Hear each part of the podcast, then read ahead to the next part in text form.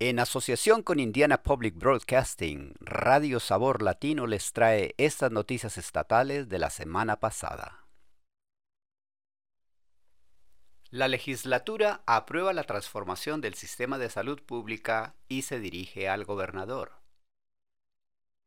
Un cambio de paradigma para la salud pública en Indiana cruzó la recta final en el Capitolio. La legislación es el resultado de dos años de trabajo de la Comisión de Salud Pública del Gobernador para explorar la mejor manera de prestar servicios a través de los departamentos de salud locales. El proyecto del senador republicano Ed Charbonneau crea una lista de cerca de dos docenas de servicios básicos que esos departamentos deben proporcionar si quieren tener acceso a una mayor financiación del Estado. Según Charbonneau, Prestar esa atención es vital en un estado que registra algunos de los peores indicadores sanitarios del país. Charbonneau añade, Nunca va a cambiar. Nunca vamos a doblar esa curva hasta que empecemos a tratar a la gente evitando que enferme. La senadora republicana Vanira Becker subrayó que la iniciativa es voluntaria los comisionados de los condados deben votar a favor de recibir el dinero y prestar los servicios.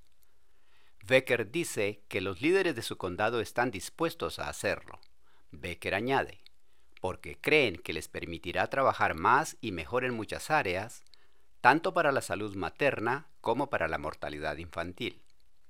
El gobernador tiene hasta el 8 de mayo para firmar, vetar o dejar que el proyecto se convierta en ley sin su firma. Para conocer más acerca del Departamento de Salud de su localidad y sus servicios, visite in.gov/health. Proyecto de ley para financiar el entrenamiento opcional de seguridad de armas de fuego para los profesores fue enviado al gobernador. El gobernador tiene sobre la mesa un proyecto de ley que financiaría un programa de entrenamiento en seguridad con armas de fuego para profesores. Los profesores ya pueden llevar armas de fuego en algunos distritos escolares. Este proyecto de ley reasignaría fondos para la instrucción opcional de armas de fuego para los empleados de la escuela en los distritos donde los maestros pueden portar armas de fuego.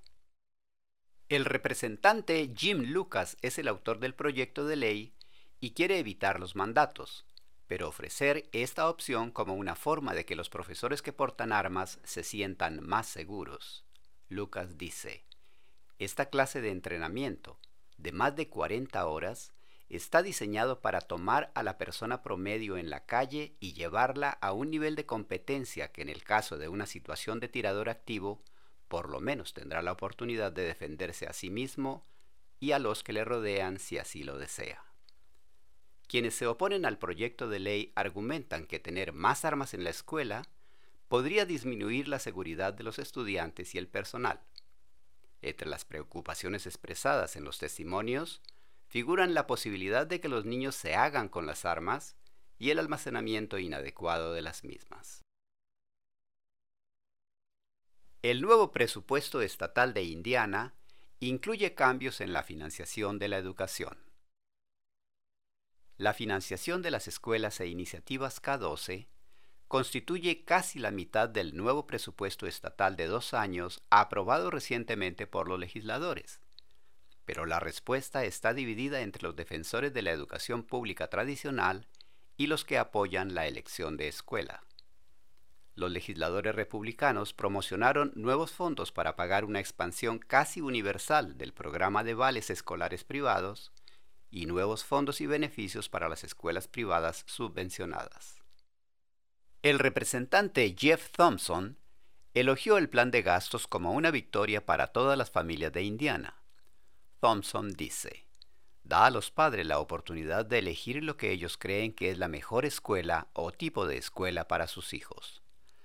Pero la representante Cherry Pryor y otros demócratas rechazaron el presupuesto dicen que ignora a la mayoría de los estudiantes que asisten a escuelas públicas y en cambio ayuda a los más ricos del Estado a pagar una escuela privada.